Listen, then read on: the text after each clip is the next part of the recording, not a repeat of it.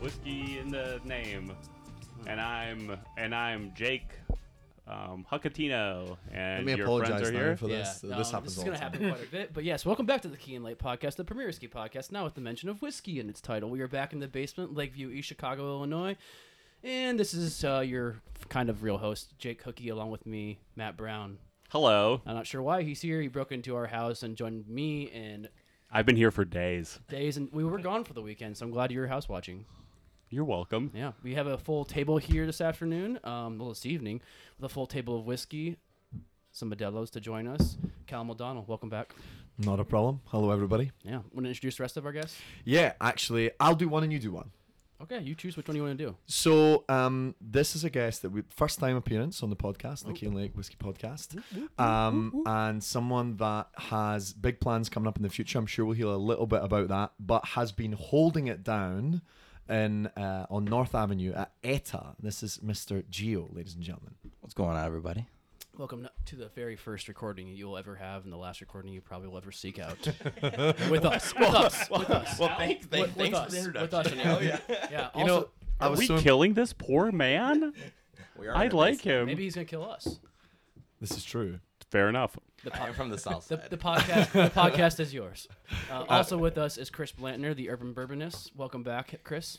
Thank you very much, as always, for inviting me back. Um, I haven't seen Chris since Wilson's wedding two weeks ago. Uh, Wilson was supposed to be here, but apparently he's still on his honeymoon. Congrats, Wilson.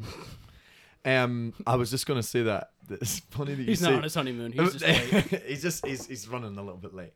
Um, but I did actually say Gio was like, oh, like you know, what's the name of the podcast so I can check it out or whatever. Mm. And I sent it through, sent him the website, and I was like, I wonder if like Gio's actually going to listen. And the first episode that he listened to was the one that we recorded when we were blasted the other day down here. Perfect, perfect. And now, and now, much to my both surprise and delight, Gio said, "Do you know what? Actually, man, I, I really identified with a lot of that stuff because Hmm. you're right. I wouldn't buy anything from you if you came and selling to me." And I was like, "Well, at least we talked some amount of sense on that night." if we were selling, Yeah, well, yeah. I, I didn't really edit that podcast. It's probably the first one I just put up. no, he was he was talking about how we'd said on that one, like you know, you go into sort Oh. of scope the place out. Right.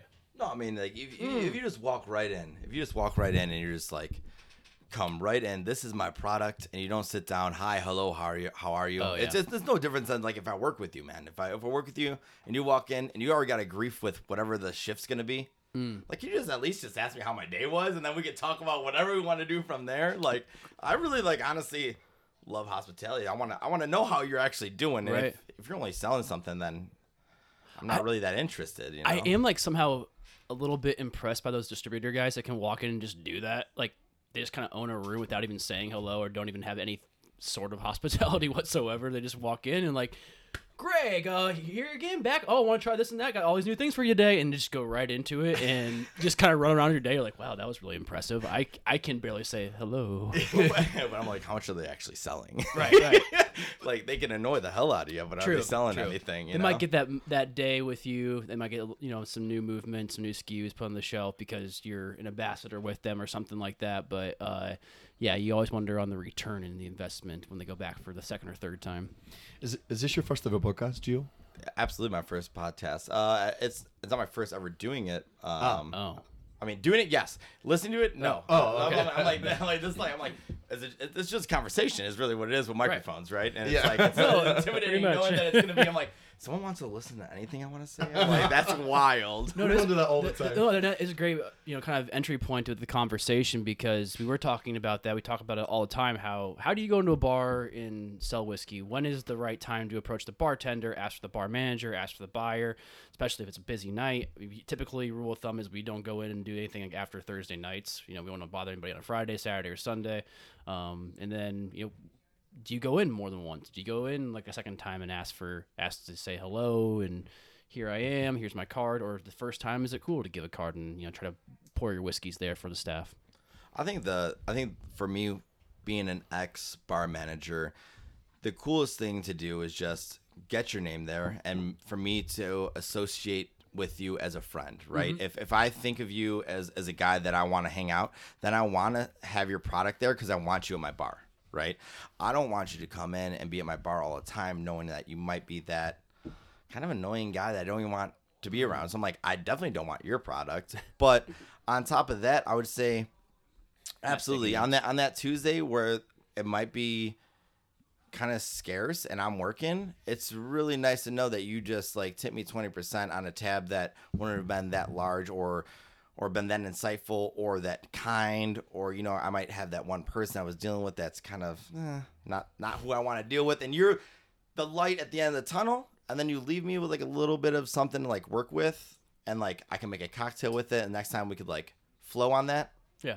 that's I don't know. It's it's, it's, it's a whole bunch of factors. I think it just comes down to just being genuine. Right. That's really what it is. It's a good point. I mean, I was at a bar for the first time. It's like two or three weeks ago, sitting at a bar, and bartender, bartender came up and goes, "Hey, do we know each other?" I'm like, "I don't think so." He goes, "Are you in some band?" I'm like, "No, no, I'm not."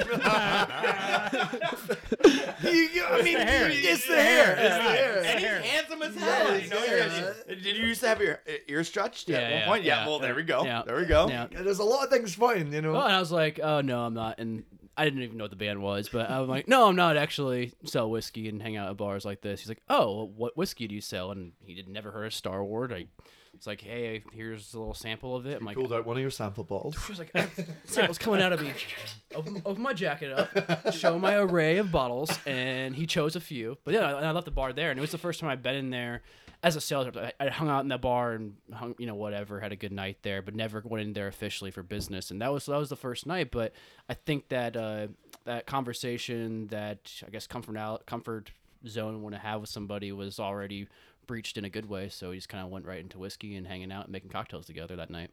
I mean, isn't most good like business done from just the fact that you like the people and you trust them? Yeah, genuine perspective of people. That's it. Yeah, yeah. I mean, Yeah, and especially in, in bars and wha- whether whatever it is to do with alcohol, it's all it's all really about repeat business as well. So like, say you do have a great sales pitch, but you're a fucking dickhead, and then you come in. yeah, yeah. I mean, Matt Brown. sixty percent of this table relates to that. But um, What's your approach, Matt? Well, I go in, I uh, say, "Who's the manager here?" I, I say that to the host before she's even asked me a question, and then um, I go and sit at the bar and I really spread out. So I have, Man spread? yeah, I have. I put my bag on one chair, the chair to the right of me, and I empty out all of my bottles and I put them on the bar to the left of me. So I'm efficiently taking over three seats at the bar. Uh, what I'm actually doing is I'm um Because you know sitting your in my bosses car aren't very listening, s- so yeah, I'm very uncomfortably, self-consciously sitting in my car for about five minutes, looking at Twitter. trying I- to trying I to get get, out. trying to get the courage up. I, I get out, I go and sit at the bar, and I look at the menu and I order a drink, or you know just o- order a coffee or something. Yeah. I, I'm taking up uh, real estate at the bar. You know that I'm being respectful. I think. Precious real estate these days. Well, Right. we're getting back to this normality. Is, but this yeah. is I'm being alo- I'm alone because there are times where you're you have think a lead. I'm alone now. you have a lead and um, you're there at a specific time where it's you know it, you're you're in a Delilah's kind of situation. Hey 12 there, to 5 Delilah. early on we're doing just uh, Fuck with word association stuff an old Matt Brown favorite Yeah. so if you're if you're at that is that's what the first thing is what I'm doing if there's no like express directions of what Mm. I'm doing if I'm if it's Delilah situation where it's 12 to 5 on a Tuesday and you are a rep there in line to pitch a thing Yeah. then it's kind of like Oh yeah. pressure's off Whole different thing. Yeah. but if I'm cold calling yeah Unless I'm, Mike kicks you out for talking shit about the Bills. yeah or something like that ooh It's only happened once to me. so I, I'll tell you. I'll, I have a, I have a good I have a good Mike story. Oh, please Uh, share. yeah. So uh, it was a beer rep from a West Coast brewery. How are things on the West Coast? So I can't believe I let a little pause in there for you to talk. So um. So, so uh, they were trying to pitch Mike on a very similar um, beer on draft. Mm. They specifically wanted this beer on draft, and it was almost an identical beer to a blueberry sour that Lo-Rez was running. Ooh. Big mistake. So you're seeing, you're looking at, you're looking at the draft list, and you're saying, "Here's a Chicago brand that I have a similar beer of, and I'm gonna." Yeah. And this is a pretty big West Coast distillery, and they were trying to upstage them. yeah, and they are a ho- homing beacon, like right on this on this beer. Um, Mike tries a couple of their beers. The conversation turns back to this blueberry sour, like such a specific fucking beer. Yeah. If uh, you can't even sell cans into a place, um, at a place that has a blueberry sour on draft, and Mike says, you know, quite frankly, it's not going to fly here. That barrel is two hundred dollars versus the Lo-Rez barrel I get for one eighty. You know, still not cheap. You know, you know beer prices, Geo. You know that's not uh, hundred and eighty barrels not cheap. But at the end of the day, saving twenty dollars and pouring pints Yeah. that way, it's a The- lot more money. So the beer rep says twenty bucks. Is that the only difference here? Hmm. And Mike Uh-oh. said yes. and then I'm picturing said, this right Get now. We're done, and that was it. yeah. So there, Was it a person that actually flew in from the West Coast that was visiting, or just a rep? that for- wasn't clear. I'd never, I, I, I've never seen that person Right. before or since. But I'm not in the beer world, so I inter, I, I, my sphere is smaller. Hmm. Chris, when you walk into a bar, do you say, "Hey, I'm an influencer. Let's talk whiskey." I do not do that. Darn no, it. No. Why not? Maybe maybe maybe I'll maybe I'll think about it, but no. I would I would never do that. do you ever walk into bars and does that conversation come up naturally? I mean, obviously, you know a lot about bourbon, you know about whiskey, so I assume that there is a mutual under- conversation that can occur between you and the bartender. Um, plenty of conversations. I, you know, I mostly like to like when I'm looking at a cocktail or asking about a cocktail, and they're not clear on what they're making it with. Mm-hmm. That's when my questions start flowing. Like, what? God bless you, because that's our, that's our struggle every day. It's like Yeah. we want our names on the cocktail menu if we're gonna be on there, baby. And there's so many places that don't say what they're making the cocktail with. So like that's usually like where I'll start the conversation of, well, what are you using? Like, what's your what can you put in it? What do you have? Hmm. You know, because you know some places don't. They'll have a whiskey list, but not everything's on there Right. sometimes, and so. But I never, I would never drop an influencer type thing going into a going into a that happened a- to Brittany and. I the other night. Really? Yeah. A guy came up to us and goes, I'm a whiskey influencer. Like, oh, wow. Please influence me. That's- Very Wow. strange occurrence, especially with Brittany, who used to run social media for, help run social media for Jim Beam. And So, if I if I do in, interrupt, I mean like please. the, the the best part, the best time to ask me is when I have like every single shaker, Oh, every yeah. tin open, right, and every single mixer flipped up, and I'm building twelve cocktails, and you go, "What's in that? What's in that? Why is it green? Mm, mm. Should I get one of those?" And I'm like. "I- I'll make all these for you if you just let me get through this one ticket. I think he'll fit just right in here with with the uh, sardonic uh, personality right there. Love it very much. Um, no, but it is always a little bit of a odd entry point for ambassador salespeople to walk into a bar because you don't want to do. Most people, uh, most people, I think, are pretty cool at heart, but you never want to be the asshole that stands out because you were the asshole at the bar. Callum. Uh, no, no, no, no, no, no, no, no. I, I was gonna ask. I was gonna To ask a our, different. to our resident asshole, Callum. I actually have a weak question. Yeah, but I was just go- uh, yeah. uh, I was going add-on to transition to another question because Matt Brown brought the questions today. Uh, Welcome to Matt Brown Question Podcast, the first podcast with Matt Brown in the title. And my guests today are Jake Huckinio. How are you, Jake? Welcome to the podcast. I'm just odd after like four or five years of knowing you, you still can't say my last name. Jake Henderson. Welcome to the podcast. Jordan's brother. I, I was actually gonna I was actually gonna ask this. Um, is there a legal thing? Say, for example, Chris comes to the bar at ETA, and you say, "Oh, I'm gonna make you." We were just talking about these uh, cosmopolitan, right? I don't. I doubt that's your cocktail of choice. It is. But look, Not usually, Come on, but- vodka, Hey. pink, whatever. it's pink. Yeah, yeah, Yeah. Come on, man. Gotta make it. Gotta drink it. So if he if he says if he asks for a specific vodka, um, and you have it, like is there a legal thing where you have to make it like that? Or for example, if he asks for if he asks for a specific specific vodka and you don't have it, do you have to go back legally to him and like have that cleared? Because I was actually just reading about this in Nevada. You do. I didn't. I, n- I never Oh, knew that. I just, I just, I go off the fact that if they're sitting at my bar, they're gonna see me raise a bottle that's not theirs, and I don't want to deal with that. Like, I would never like give somebody something that wasn't what they asked for. You know Yeah, I mean? If you ask me for something and we're out of it. I'm not just gonna be like, oh well. Uh, I'll just throw whatever in- my well is. They'll never know. I'm like, no, they're gonna want. They can see me, man. I'm, I'm like, I'm like right there. I'm right, Right. there. So, absolutely, I'm gonna be like, hey, man, we're out of X vodka? Would you like Y vodka?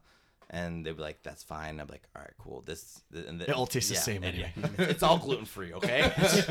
Anything distilled is gluten free, so it's all good. It's all handcrafted. Allegedly. Yeah, allegedly, it's not from Texas, but it's it's it's gonna be all right.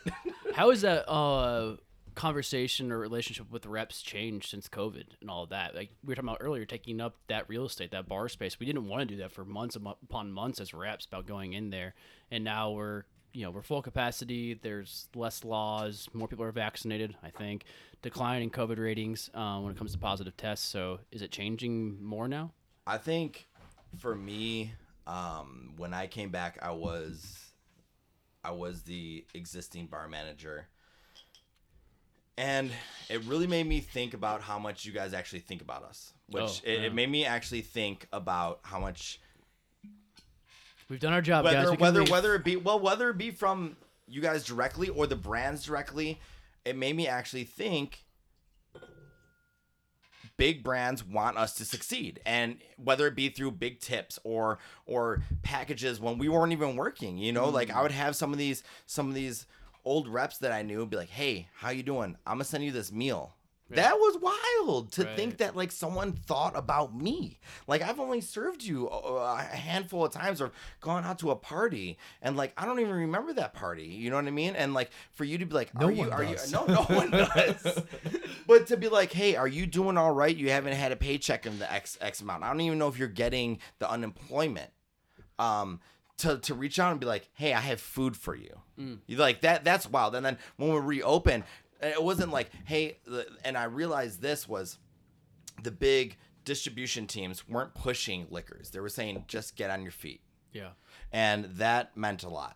And it, it meant a lot to me. And now i'm starting to see everyone come back and i'm starting to see a better generation. So the people who are actually good at their jobs are the ones who actually stayed around. All the all the little c tier b tiers are gone mm. and the a tiers are still there and it's great because it's kind of cut some of the static out Why, are- why is Matt Brown still around? man man Well, I was going to say No, they but- definitely missed out. They definitely missed out. Uh, It's- that- that's, a, that's a very thoughtful perspective to have because I think we feel the same way too. There's a lot of people selling real estate these days that were selling whiskey just six, eight months ago. Um, and I, yeah, l- quite literally as Yeah, well. yeah, you know, yeah, like, yeah, yeah. That's not just no, a some turn of some of phrase. those, you know, they had no control of the circumstances whatsoever. Others were like, hey, I can sell anything. I'm gonna go into this market that's doing really well, and I can make a lot of money from that. Versus this market that's kind of stagnant right Mm. now because people are going to the liquor store and reaching for five brands uh, when it comes to whiskey, and another five brands when it comes to tequila, and they're um, macro breweries too um, when it comes to that too. And quick, quick little in and out uh, when it comes to li- going to liquor stores. Well, and one of the things, and Gio, I want to kind of bring you into this as well. And one of the things that we talk about a lot is, you know, how the the smaller craft distilleries had such a tough time, you know, smaller businesses especially. Um, and but last week we had a conversation. We ha- we haven't released the podcast yet, but we had a conversation with two gents that had started their own business, and I kind of wanted to use that talking about those smaller businesses to kind of channel into the next thing, the next thing for you, because you have some big plans on the horizon, right? A couple things Like it. Okay. Yeah, a couple things. I've, yeah, I, I, I, you channel channel first, and I'll, I'll I'll go back into what I what I'm. Uh, what no, I'm no, doing. I was just, you know, I, I just That's think the guy from the small distillery goes into the bathroom and doesn't close the door completely. Um, that wasn't me, by the way, ladies No, and gentlemen. no, no. of course. No. Hold it up there. Um, no, I just think we and we touched on this last week, and it- it'll be episode one fifty two, I think, when it comes out. Wednesday. Um, just well, how amazing it is Last that people Wednesday. are like even. It's almost like people have thrown thrown caution to the wind with uh, with COVID, and their business ideas that they didn't do before that they'd maybe been harboring. Mm. They've been like, "Fuck it, I've got to do it now." Like this is my chance to make it big. Is that kind of how you feel? Is that what happened to you? Did this did the COVID thing kind of give you a kick up the backside, and you were like, "God, I need to I need to get moving." I mean, I, I think I recentered into a focus that I never had. You know, like I think I, re- I I refocused into a center of being of like, man, I never knew I'd miss my family this much. I didn't know I wasn't even making time for my family. I never knew that was a thing. You mm, know, Yeah, yeah. I was just I, I like I am a 15 year old veteran of this of of the industry mm. and it's always been grind grind grind you know i'm a bartender now but i started as as a cook and it's always been go forward and you look back and you're like man i miss i miss life right so mm. I refocused that and I want to start doing me and I want to start doing these pop-ups and I and, and I started cooking a lot more and I'm like, man, I think I could do this. I, I have I have all the attributes to do that. I have I have the team. I have people around me who would who would willingly work for me. So why would I not try to make this happen? You know? So um I don't know, I started thinking about a thing called Keeler Club. And Keeler is the street I grew up on on the south side back when I was a kid, and it's Chicago. So, so the food that I want to cook is things that I'm inspired by. So it's everything. I grew up in Chicago, so everything's eh, Everything's I- I- local. Everything, Everything's everything's, local local, and it's I man, anything between Mexican food. I grew up. I, I remember walking across the street as like.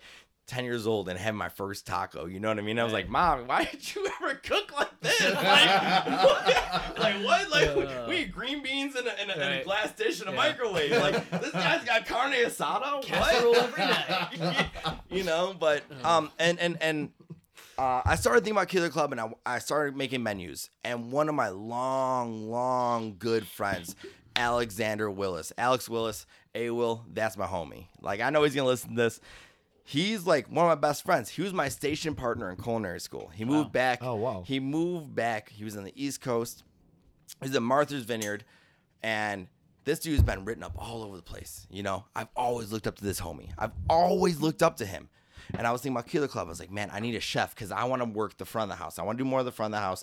I want to have a little bit of say in the food, but not like not so I would stop like put anybody's like fire out. You don't you don't want to have to be uh, needed in there. No. Yeah. I want to make sure that everyone's good in the front. I want to make sure the cocktails are fine. I want to make sure that not even just the cocktails. Cocktails are great and that's great. But I want to make sure that that that the relationship with my guests is awesome. And he moves back to Chicago and hits me up, and I'm like, "Yo, so I'm doing this like pop up," and he's like, "I kind of want to do that too." And I was like, "Wait, wait, wait, wait."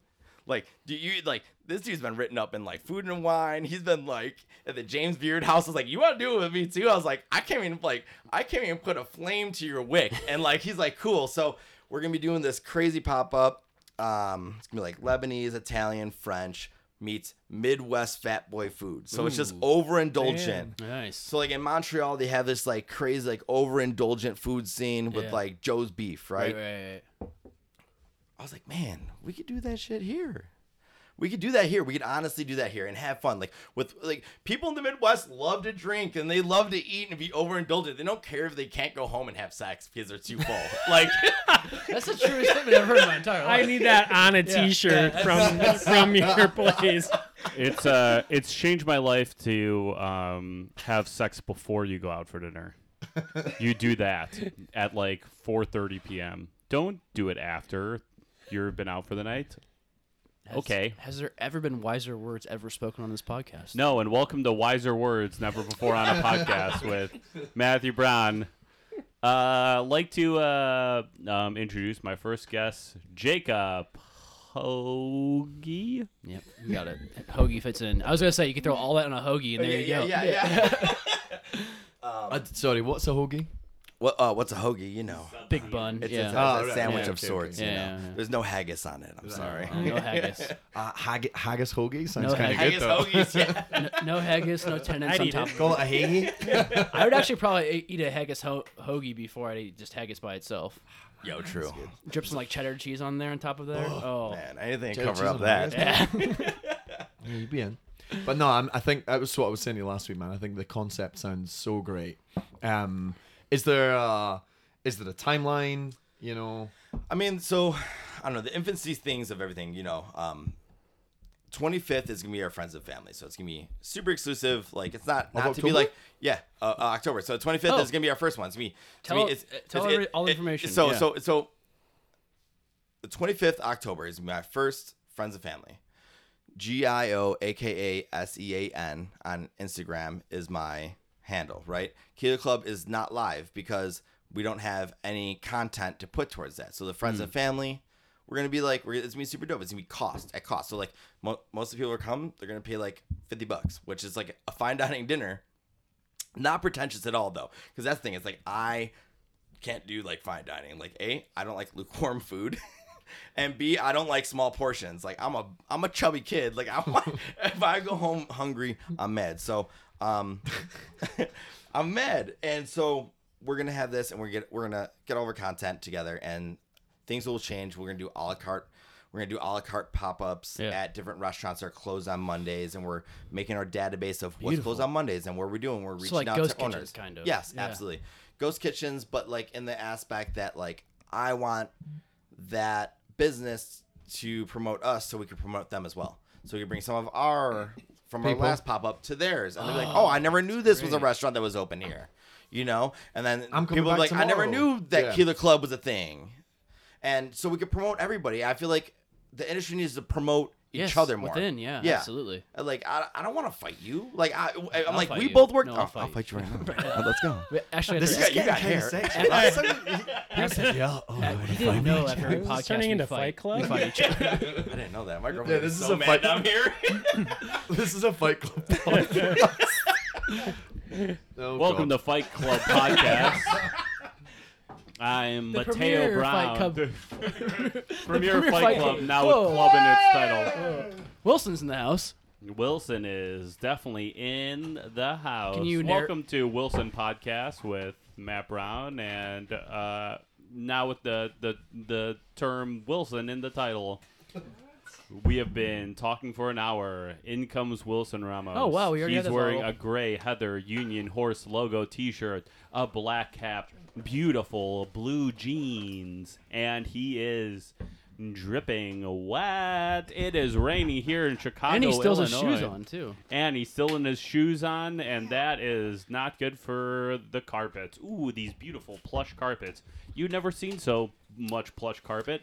And Jake vacuums it every single day to keep those allergens low. And he has these wonderful uh, dehumidifiers and rehumidifiers. And he has air purifiers, all keeping this house beautiful and clean, only for J- uh, for Wilson's wet, sopping body to come in. And I'm gonna throw it over to Wilson Ramos Torres to talk. And he's still hugging people, and he will get to it. And he is silencing his phone. He is putting his phone down. He is looking around for a chair to sit on, and he is going to find it. And it, it happens to be Chris Plattner's lap, and he's gonna talk right now. I just need a quick beer, right quick. You can have Callum's open beer. Good luck editing this, Jake. Uh, I think we're just gonna have to leave that all in because you know what else could we possibly do there? Yeah, cause fuck editing it, man. You know, it's uh, it's it's Monday and we don't have time to do those kind of things right now. Um, Wilson, man. Yeah, well, we need to get Wilson on microphone. Um, Gio, we need to get back to everything you just said, but Matt interrupted it all that I don't remember anywhere we were at. if this is not a Friday night to me, you know. right, right, right. I'm gonna hit the head anyway. So you Oh, here we go. There I'd go. like to know that Instagram handle again. Yes, please. absolutely. So, so my Instagram handle, which I'll be plugging into Keeler Club, um, is G I O A K A S E A N, and that's yeah, that's my that's my Instagram. You'll see all the like the cooking escapades I had, and like dude, I've I, like this this summer we went wild. We went wild. So like. All the industry friends would be over every single Monday, so we'd have like we'd have everybody over on Mondays, and it was just like To your uh, home or yeah. to a restaurant? Yeah, Yeah, just right. for the home. I was like, I bought like a new like smoker. So Sure. I bought like a pit barrel. And Yeah. we were just doing ribs. I would, like at some points I was doing like eight racks of ribs. My girlfriend's Yeah. like, there's six people coming over. so, so I'm going to I'm going to ask you to um, boil it down for us a little bit here. We talk Chicago. You talk Southside. Are you a big barbecue guy? Are you a Lems guy? What, where's your barbecue uh, a- allegiance uh, lie here? And you don't have to claim one specific spot, but if you want to tell us your inspirations, uh, I mean, if we're talking barbecue, man, probably Yeah. Chuck's, man. I don't know. Like, Yeah. I, like when I grow my like Chuck's, and then there, uh, yeah, Chuck's is probably the only thing, and then. Yeah, that's that's it. I don't know. Yeah, I, fair I- enough. I don't know if there's really like any true, absolute like knock it out the fucking ballpark barbecue. You know, there, I don't think that's. A th- we want to talk pizza though. That's a different thing. But Yeah, like we're talking about barbecue, barbecue. We're gonna we're like we're we are going to make the rest of America mad talking about barbecue in Chicago. yeah, yeah. Well, that's the thing. We're not really the barbecue guys. We're the meat guys. With meat guys, we got steakhouses. We got steakhouses, but barbecue. Why do you think uh, We it have the hasn't- meats. We that's Arby's, you dumb bitch. So Sassy. You know, barbecue's more, but barbecue's more of like a picnic thing. It has its roots in picnics, right? And in like big communal diner. We don't really do that in Chicago. We we're eat we eat out. That's why we're more of the steak and prime rib guys. Well, I don't think I just don't think there's the real estate to have big smokers. You mm. know what I mean? There's there's no real estate to have these big black steel smokers that you see with an offset. I think that's right. You know what yeah. I mean? And and, and it's and then you're gonna have to pallet in wood, and then like where are you gonna hold that? There's just no real estate for it. No, there's not. There's that's not a good point. A lot of real estate for it. Also, I don't think there's a lot of heritage on smoking. You know, smoking kind There's of not. is a, per, a, a preservation thing. And if you look at Chicago, we were the center of the railroads. Right, it was never a have- we- everything was brought to us. Yeah, that's right. Uh, so, uh, what about Italian beef? You got an Italian beef uh, opinion? I mean, I. I mean, if you're gonna go all the, Key way the down Lake north, all the way down North. Avenue, We should Are do we talking food Johnny's? podcast. Come on, baby, Oh. it's the only spot you go. It's the only spot you go. It's good. And Portillo's used to be good, but they sold the name off, man. It hasn't been the same. It hasn't been the same. It hasn't been the same. I went there, waited in line. I remember when we were in Avondale. Yeah. We were in Mm. Avondale, waited in line for like an hour and a half, and I got the beef, and I was like, damn it. you, you know, yeah, totally. And it sucks because like Portillo's was such an, a- and so I live. I grew up in Oak Park, and I live in Forest Park now. So I'm right between Johnny's and a Portillo's. "Oh, I know exactly where I, I'm I lived in Palos triangulated. Heights for four years, Yeah. my friend. I So- where you are. So like it, it, it's just it's so sad that one of those isn't an option anymore. Like Portillo's just isn't an option, and and a, and a food that I love so much, but I'm only eating it like what six times a year or something. you I'm should- not yeah, slamming it all the time. every day. No. You know. So yeah, and it's and it's getting to the point where it's like, is is Buona Beef the number two option? Ooh, don't and that's even a rough go- one. That's wild. I know, and That's wild. because So, when I- I'm going to Al's, I'm getting a burger. Matt, I finally, I finally figured out. Um, last time you were on the podcast, you were trying to remember what the podcast you had pitched um, on the show back on like episode five. This isn't it, but maybe you found your niche right here. Beef, Beef, where to eat in Chicago. uh, or Chicago, or just Chicago food in general. Chicago beef. Chicago beef. That's what it's called. Chicago beef. beef. Welcome to Beef Hour with uh, Matt Brown, and really love to uh, Yep. really love to introduce my first guest, Wilson, Jason Razor Ramon. Hughey. Wilson, Razor Ramon Torres. No, we are all over the place here on this podcast, but we usually are. Um, that's okay. But we would like to welcome in our the the original co-host of the Keen Lake podcast. A Who man, looks incredible, by the way. yeah, the man, a man who two and a, a little over two years ago um, did me the pleasure.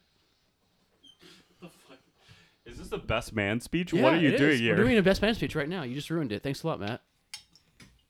Once He again, Matt Brown was ruins the podcast. He Hey, Wilson, Welcome. congratulations on getting married uh, two weeks ago. Hey, thank you. Thank you. Thank you. Thank you. Thank you. Thank you.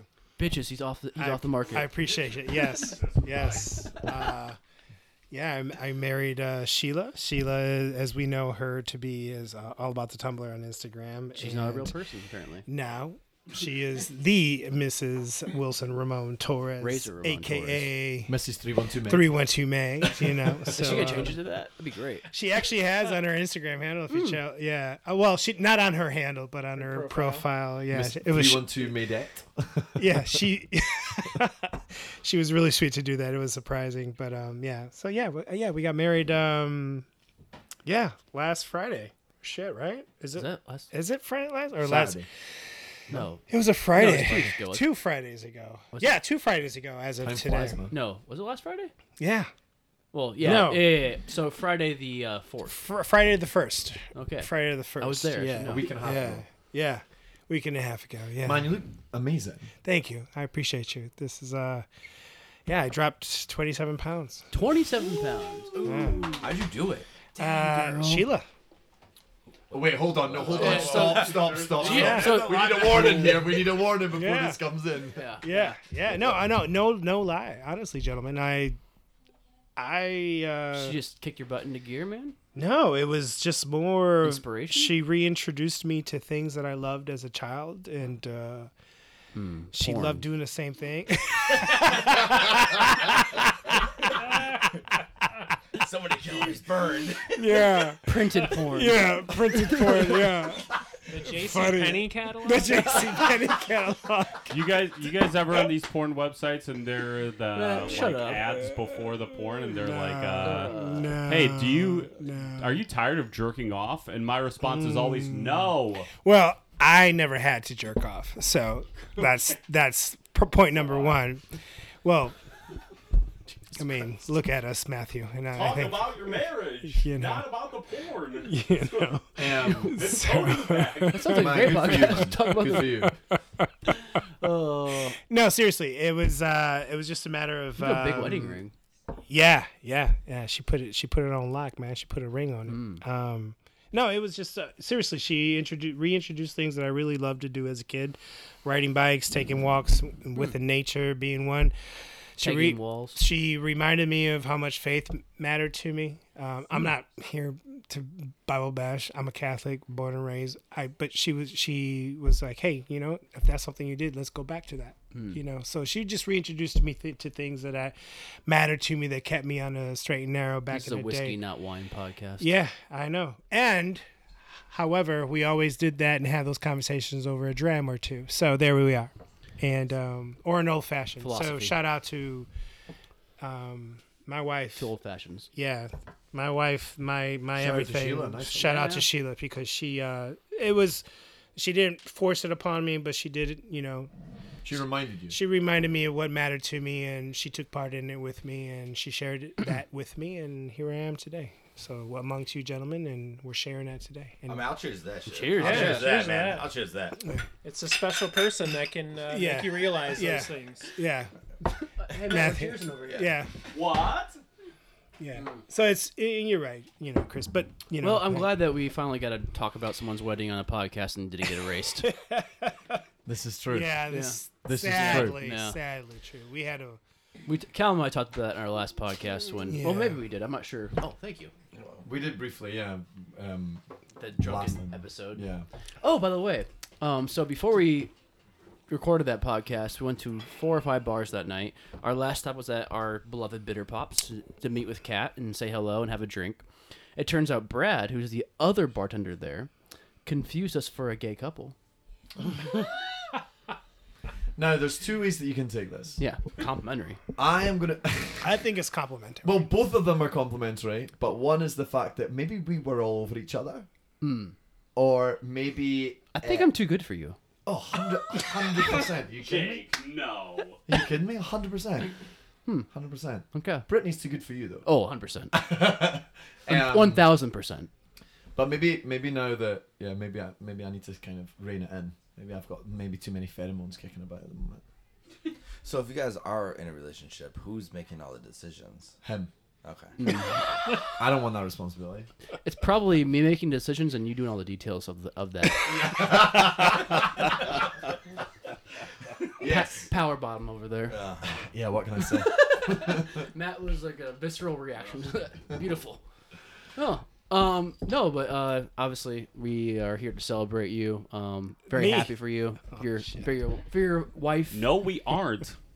I'm here to talk about the whiskey, baby, on Key in the Lake, the first podcast with whiskey in its title. Matt Brown here, the always the host, and my guest, William Ramos Torres. Oh my. William God. Wilson Jacob Pucky, and we're we're all here. We're all here, Matt. We're all Um, here. Matt, actually though, um, so maybe you can stay on subject here a little bit and keep your attention so you don't lose you too much into the ether of your tiny little nimble brain, the size of a goat. Um, you did actually propose some really nice questions and topics of conversation to us in a group chat.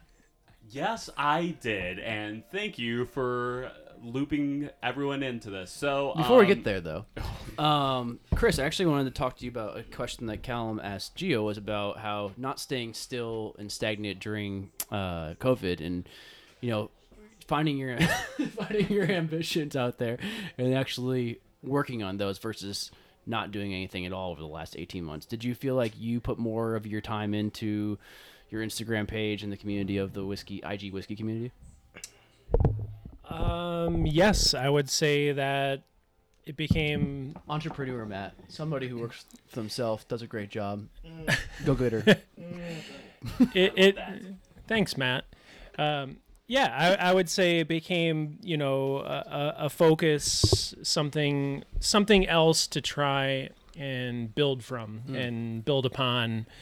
And so yeah, I I launched a real business during during the pandemic, doing you know ta- tastings for companies, co- you know corporate tastings, um, and it's been fun, and it's and this this whole whiskey thing has led to so many different opportunities that I never would have had, you know, and I think the pandemic sort of amplified all of that. And and a lot of people were doing the same thing. A lot of people were were focusing on on whiskey and and you know doing interviews and lives with people. And and it was really cool to see and it was really cool to be a part of.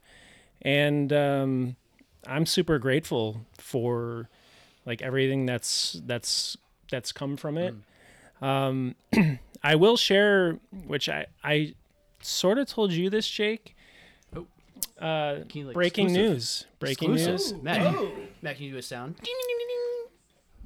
Exclusive on Key in the Lake. God, that was I love that. That was gorgeous. Um, I actually just um, accepted a position as the executive director of Bourbon Charity. Which, um, Congratulations. yeah, thank you, thank you. This is the first announcement of it. Yeah, you- actually, Man, good for you. uh, thank you. Um, if people are not familiar, Bourbon Charity is um, an organization that was created a couple years ago by uh, a gentleman by the name of Brandon Hunt. Um, his father had prostate cancer. He had some friends that uh, had children that had uh, some some health issues. He used his whiskey collection to sold it off, raise raise money to donate to charity and it's become an organization that I think he never thought it would become. We're a few years in, raised I think 1.5 million dollars for close to 30 different charities now over the past, you know, 2 3 years. Wow. And I'm just super excited to be part of it. I've been an ambassador for them for a few years mm-hmm. and this opportunity presented itself and I grabbed it. I was super happy to to take it on and we'll see where it goes. We're Yeah. gonna we're gonna build it, we're gonna make it we're gonna make bourbon charity like part of like the fabric of the whiskey community. yeah. Yeah. So, so when does this come into effect? again? What is it? It's uh, in effect now. Yeah. Oh, so, I yeah now officially I am the executive director So, of Bourbon do we- Charity. How do we follow? How do I follow that? How do I support that? Um, like Great how do I questions. Support you. Great questions.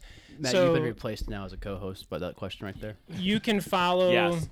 uh, Bourbon Charity on Instagram at Bourbon Charity. Uh, same thing on Facebook. We would love for people to become uh, supporters. You can become a monthly supporter through the uh, Bourbon Hood uh, program. Uh, that's part of Bourbon Charity. They are at Bourbon Hood on Instagram. Um, that group basically funds all of the expenses um, that Bourbon Charity has so that any donation that comes in, 100% of donations go to the supported charities. Wow. Um, so it is a 100% um, public charity. Any donation that comes in goes to the charities that are are being supported. So It's awesome. it's a Dude, great that's amazing. organization. Check it out. Yeah, no, and like we've wanted to do more charity tastings or or uh, implement the charity aspect. Yeah, our because we do all these whiskey tastings online. Um, like I have one tomorrow night, and I wish there was some way we could raise money after we raised money for Hurricane Ida relief, and we raised five grand in basically one night. Yeah, I mean, that was amazing. Yeah, Oh. without the help of Callum, by the way. Well, maybe with the help of Callum, actually. You know, uh, your drunken appearance from Glasgow was quite amazing.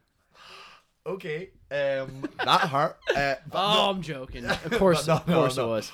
Um, well, first of all, massive congratulations. That's amazing. Um, Thank you. And super cool that you said it exclusive. Like this is a keenly exclusive. Exclusive.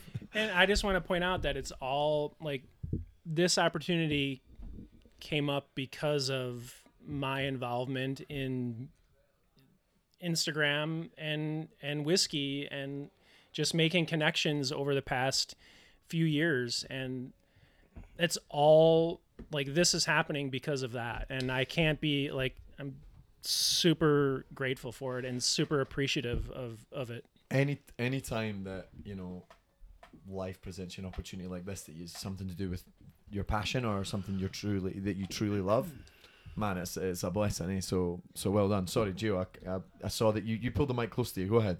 So, as being like a man of whiskey, a man of bourbon, what is like if if if what's your favorite bottle? What's the favorite bottle that you that you that you have? Like what's what's like if, if one were to disappear at your house? hold on a second let me jump in here this is pretty fucking good Yeah. do you want to talk about this Well, So- I well, think it maybe fits we in should- conversation I mean- very well. Yeah. Maybe we should um, do the uh, Oh, yeah, let's- the let's- the we're I think we're required to talk about Pinhook on every We are Key and the Lake podcast. contractually obligated. Yeah. So We let's are- pour uh, some of the contractually obliged. Pinhook. Uh, yes, This is this the five year? uh, this is the Pinhook five-year vertical.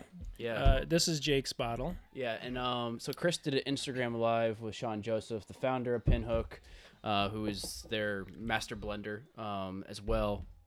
Gosh, so Penny List came out. That was last week, so middle beginning of October, and you guys did a um, uh, did all three releases. You've had so far the vertical releases the bourbon, and I popped this bottle open when you guys did for the first time, tasting five. Even though we're on number six right now, and I hadn't had it yet and I could not believe how good it was. I was so impressed by it. I was writing in um, the messaging uh, board on your Instagram live, like my true feelings about it, because I was viscerally reacting to it, um, how yummy it was. And I told Cal, I'm like, this is probably my one of my favorite bourbons I've had in. A, I don't know if I said all time, but just I meant, I meant like in a very long time. I think I said all time accidentally, but um, I don't want to be so much caught up in the moment right there where I say all time because there's uh, too many bourbons out there to ever discover. But uh, when it came to liquid to lips, that instant reaction was, "Damn, this is fucking delicious."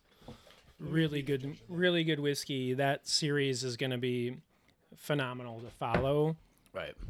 They're on year six, so they've released a four-year, a five-year, which we're drinking tonight, and then the six-year just came out. So yeah, we did a little, a little tasting through the the vertical series as it stands now, and again, like to be able to have that conversation and and there's I think we had we had hundreds of people Logged in. um, view that that live while we were doing it and Did you send tasting kits out?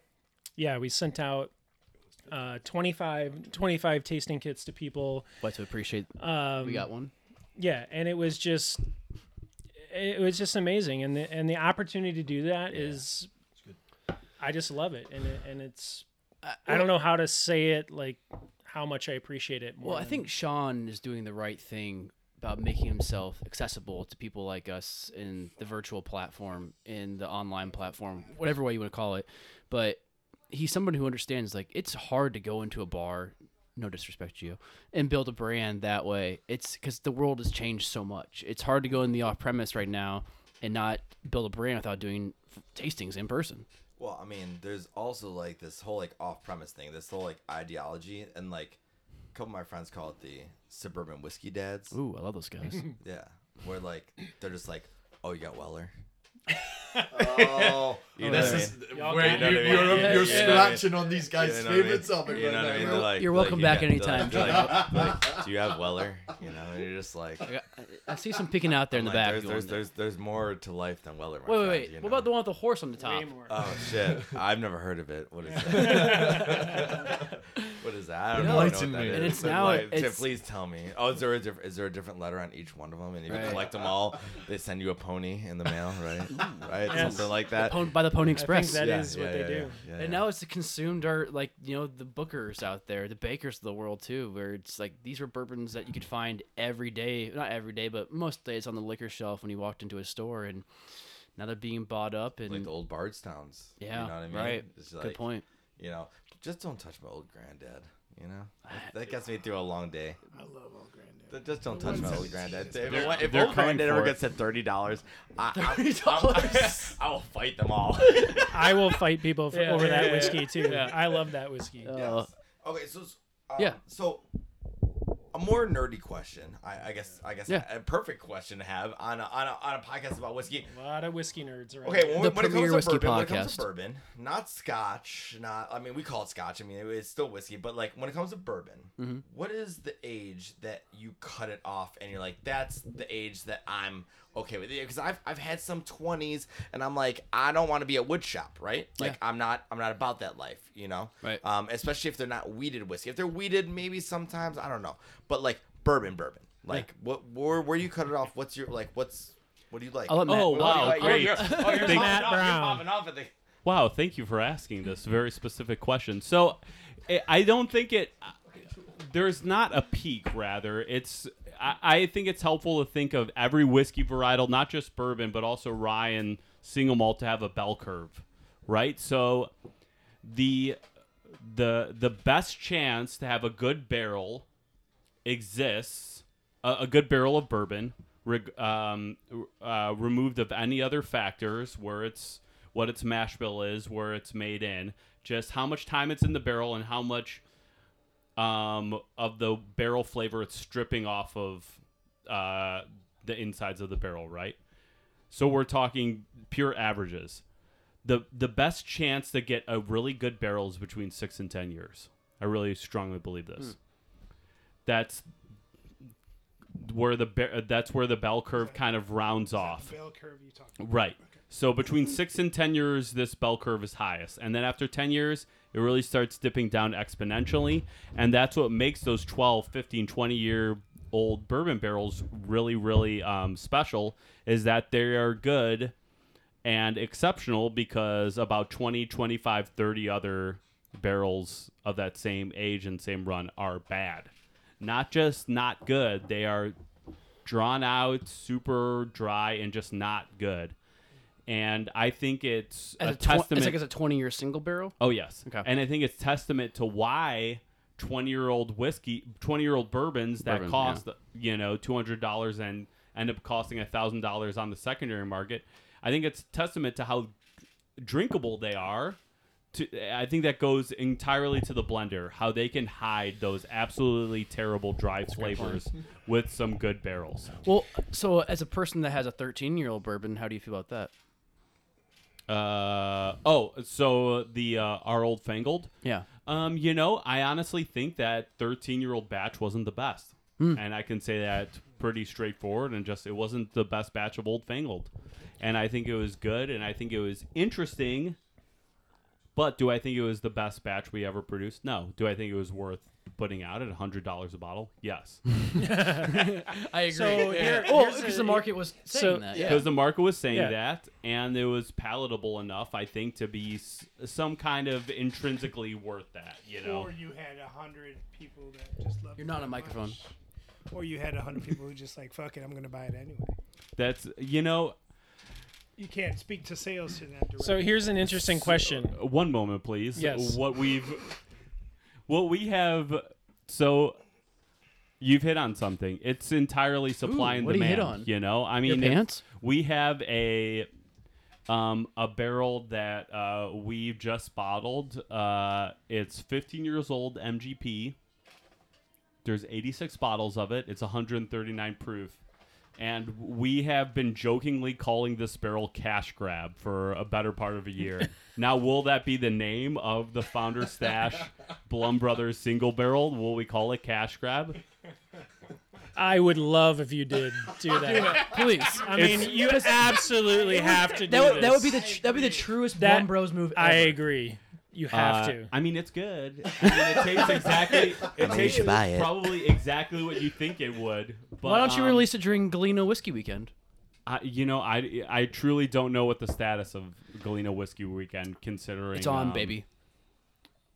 We're hearing it now first. Their second exclusive. Second of the exclusive. episode. It is on, baby. But hold on though, to come back to that, you're the point you make, Wilson's completely right. Like if, if the demand is there, like if there's a specific demand for something and you can supply it, people, it. and pe- if people have People that money, they're gonna pay for it. Right, You know, and sometimes it's not even about the taste. We've How, talked about this before. how many bottles would you get out of it? 86, he said, right? Well, as Chris and Wilson just told you, and how I I was taking I was mentioned- taking Oh, photos. Sorry. my Here we go. 86. Well, thank you. Appreciate that. My pleasure. I do other things on the podcast other than just talk. So sorry. You should do more of those other things and talk less. Hey yo, welcome to Key in the Lake podcast. All right, I'm going to interrupt. Please. So by any means. this speaks to what Matt was saying about the the older aged whiskeys, and we have a prime example right oh, now that just happened over the, the this past week with Buffalo Trace. If you believe Buffalo Trace, holding back uh, George T. Stagg for 2021 because the whiskey they distilled in 2006 didn't meet their standards for release this year in 2021. Sounds Now, like keep you don't mind- release them or keep- believe them. Keep in mind, Buffalo Trace has, I don't know, probably millions of barrels aging in in their way, warehouses, hundreds of thousands of, of barrels aging in their warehouses. They have to. I mean, Beam has like Yes, one they point. absolutely have yeah. hundreds of thousands, if Yeah. not millions. Oh, total. yeah, total Yeah. yes and of those you know barrels that are in their their warehouses yeah they might not be the age that they typically release george t Stagg at but there was nothing that they that they had that that met the profile um, to do a release this year Right. and even so they said, "Oh well, we didn't want to put something out that wasn't to our standards." But if you look at commentary from the whiskey world But over the, over the past Yeah. year, two years, everyone's comparing this batch to that batch, saying this batch sucks, that batch is Right. better, this batch is the best ever. And they sell White Dog. You know they could have sold, no matter what they put in that bottle, it it would have sold. And now they're getting a pat on their back for saying, "Oh, we didn't bottle it because it didn't meet our standards." Yep. And I don't know. I feel like they're notorious for, for Well- holding back their inventory anyway. You can look at it. You can look at it two ways. You can blame us assholes that complain about it, um, saying that there's always craft distilleries out there doing an amazing job. We meet our standards. We do it right. We do it. We will. We'll do it authentically. We're never gonna put out a barrel that we don't believe in. But we can. That's why. It's because we can. Absolutely. And we'll put a pin in that. Get right back to it, as Matt Brown would say, as he's coughing and choking over whiskey because it's his first time having whiskey. I ate a cracker. I ate a very dry cracker. And also, one thing that I found to be very disrespectful and also a little concerning or disconcerting is who was making that decision. They never put in, pr- in print that I found about this person X, this owner, this um, heritage person, this legacy person made that decision. It was never said that this individual who we believe in from somebody in the Buffalo Trace family, somebody that's part of the actual distilling team had made the decision to not put out what was uh, why they didn't actually put out these products this year from Buffalo Trace. It was just hidden behind a whole giant conglomerate of whiskey right now, as they're putting 1.2 billion dollars into their foundation fund to make their heritage center, their visiting center, even more epic than it already is. That's one of the tough things. Sazerac Incorporated is a family-owned company too, so they're not they're not uh, beholden to um, any quarterly reports. The Right. shareholders that you would that you would expect from and neither companies neither like any of us. Beam you know? Suntory, right? So they are afforded that kind of privacy, Well, you are Callum, but but uh, yeah, but we have so- we have Graham though, so Graham always gives the true scoop. Yeah, so yeah, we don't know exactly when we went on. I think it's Well, if th- true is a good move. Yeah. And one to be respected because they've gotten a lot of shit from, you know, um, releases that have been low in proof. Like what? Yeah. 2019 was like 120 proof and everyone shat their pants about it. Right. At But the y- same time, these guys are known for keeping their fan base at an arm's length. Yeah, uh, but You look, know, but look at Wright kept- Thompson. Wright Thompson was was with Right. Mm-hmm. Julian Van Winkle, tasting that 2019 expression and making sure it was great with uh, right with him. Everything was going to be reported either way because that's the guy Wright Thompson is. He was Right. there writing that book. Right. And if if it wouldn't have been able to go out, if it wasn't up to his standards, I, in my in my opinion, that would have been out there in the world to know that Julian Van Winkle made that call. So you're saying what you would expect from this kind of release is JVW saying, you know, we're No, not because going to he, do. he, he isn't. George He isn't. I don't think he controls that expression. I don't think he does Right. either. But someone in that same ballpark. Right, right, Yeah. right. You know, uh, yeah, it, it's a tough one. Um, if What we, would have Mike Blaum done?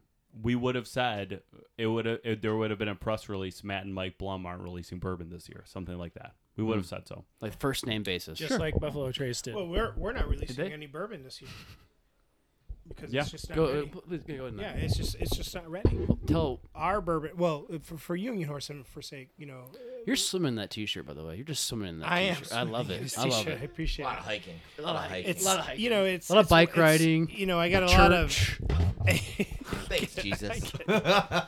Jesus is the man. well, you For our, me- for our Mexican friend, Jesus. Jesus, thank you, thank you. That's exactly what I needed. I needed that correction. I'm like, whoa, Welcome, G, to G. whoa. no, but I, I think it's um for me, uh, for us at Union Horse, it's it's it's, it's really holding. I, I I feel this is where we have an advantage as craft distillers, and I hate using that craft the the term craft as I've mentioned many many many times before, but for sake of conversation, Small guy distilling. We use it ironically, so we're right there with you, Will. Right, Appreciate what you, the Bubba. fuck is craft? You Yeah, can't define it. exactly. We, uh, Thank you, Matthew. Uh, people that work in it, we and can't thank you define for the it. blogs because I know they they they do Right. stand behind that in the sense where it's just like we have that control. We can we can s- put a stop to a shit. We feel we have been getting bombarded. I've been getting bombarded in the market. Whatever. We need a bourbon barrel again. We need that single barrel again. That bourbon. And I was like, yeah, we we're not. No, don't have we, it. we don't have it. Hmm. Well, how do you not have a You single think barrel? that, or they're telling you that? Both. Yeah. We don't. We just don't have it. I mean, you, you you probably you probably have plenty of, but none that are satisfactory No. up to the level that And you you, want age it to them- be. No, you we don't want a have it. five-year Now you minimum. now here here's to your point to your question or, or your statement, Callum. We have bourbon barrels. Yes, of course we do. But they're not ready. Hmm. They're not to that point where Matthew mentioned as far as like being uh, I res- reaching that point respect the of hell respect. out of that because yeah. how many times No. for the old distiller you and I used to work for, we would say the exact same thing. Yeah, it's just not ready. Whether it be the tone of color, the uh, the barrel aged gin is just not the tone is just inconsistent, or this is not consistent, or it's just it's just a matter of getting it out. But that's not the fault of these distilleries. It is the consumer's fault because they're asking for They it. expect They expectations. expect expectations. How about this? So we're fulfilling that. Yeah. Are we not? Do we think that like do we think that we need to charge more? to- No, to- no, no, no, no. to respect that. No, I mean like there's a little bit of respect. You got to think about the agriculture, right? Hmm. Like I know this is a bourbon. It's all about bourbon, right? But like Right now. look at look at about a little bit of agave, right? Hmm. Look what's going on with mezcal. Like we're going to see a time where there's gonna be no mezcal. Right. Right. Is that not scary? Very scary. So When I see a, pr- I yeah. rather have it be to a point where you can't afford it. So I could at least know that there's a day on my wedding or my fucking anniversary that I could afford. It, but corn, there. corn's not that way. but corn's not that way. No. But but but wood is. Wood wood in, Well, in, in a a sense second. is. Hold on a second, though. Hold so on a second. was that would that possibly mean changing the laws of bourbon? No. Well, I would I would say that the the one of the best things about living in the United States is seeing how the The free, freedom, baby, baby. the, the, the, free, DT, my boy. the freedom baby baby obviously is fantastic. DT's Donald Trump. Oh. the freedom baby baby is obviously fantastic. Make it great again. One America. thing that I think has was a real telltale sign for me. I moved here in 2018, and um, Hmm. Japanese whiskey was at the at the bottom, or no, it was about it was about a third of the way up of its meteoric rise. Yeah. Um, and I think that you're totally right. We could now raise the prices on bourbon, um, and that might start to slow things down bits and pieces. But I think that what's probably more likely to happen is that, and the same with mezcal, when it gets to the stage Hmm. I that love how you pronounce that. Thank you. Just going back to my Mexican roots. um, um, but I, I, and we'll see this happen with mezcal. Um, And Donkey in the Lake. and and uh, but the the prices will rise organically. Uh, mm. like like has happened with Japanese whiskey, the price mm. will rise organically, and that's what the free market does. It's the beauty of it. one question I was going to say to Wilson's point and to this whole conversation now, because we've entered into something we've never, we've not really touched a lot on before. Hmm. Is there, a, is there going to start to be like a crossroads there between distillers at craft distilleries such as Union Horse or whatever or Blaum, whatever it might be, even places like Starward that are smaller distilleries, is there going to start to be a crossover where they say, okay, um, we have to let we have to put this whiskey onto the market because there's so much competition, and if we don't do it, we're going to lose our brand loyalty. You know, we, we talk about this all the time in Scotch. You know, if some if you go into an off-premise store, and we've had this problem the whole pandemic with Aberlour. We ha- we had a great rise over over the pandemic, but then what started happening was we saw that our growth slowed down because we weren't able to put Aberlour onto the shelves. And if Aberlour isn't on the shelf, someone just says, "Do you know what? I'll go with Balvenie 12." And then all of a sudden, that person then goes to the Balvenie 14 and they say, Holy shit, this Caribbean Cask is super cool. I love rum. I'm totally into this. They get into the branding. And next time they go in, next time they go in, they the Aberlour is back on the shelf, but they're like, ah, do you know what? I bought the Balvenie 14 last week, so I might as well. Now, is there going to be a crossroads there for bourbon, for craft distilleries, where they say, do you know what? We're not happy with this. But if we don't put this out, are we going to lose customers? Wilson, It- Matt, please. Yes, it's interesting because the pull on the pull, what I'm talking about is literally pulling a bottle from the shelf The pull through, yeah. is, is is slow enough that we haven't had to worry about that yet. You know, I I have confidence that even when Whoa, I mean, Whoa, whoa, explain whoa, that. whoa, Explain whoa. that. Explain yeah. the pull Yeah, through. Yeah. slow enough because I don't have that problem. uh, that by the time you know we we're bottling bourbon every four to six weeks, Okay. and we're shipping it out during that. We're shipping out that batch um, in four to six weeks afterwards, which means that we're selling we're selling bourbon to our distributor at the pretty much the exact same rate as we're able to bottle it. Okay, all right, Right, so that makes sense. and that suggests that the pull through at the retail level is such that supports the purchases by our distributor.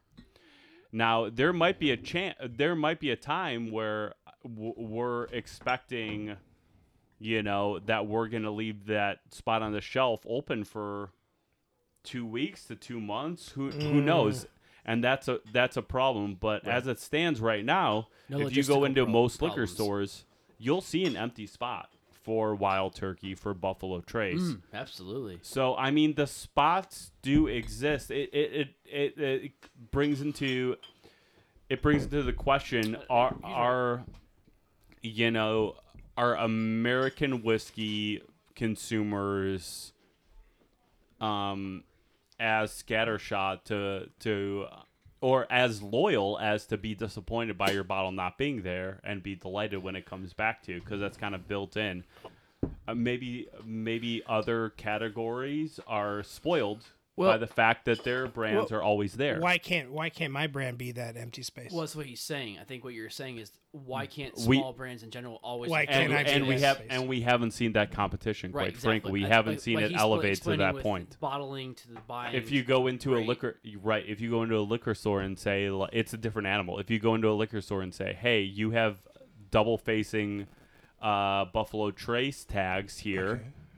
Uh, why don't you replace one with Blaum Brothers bourbon?" I mean, they're gonna say no instantly Why? because because they want to they? be. Why would But- they? They want to be able to put. 'Cause I think Um, that- But That's it ba- doesn't. that But it space doesn't is- go. Those bottles don't go anywhere. They go in the back, so they restock. What's the problem with that?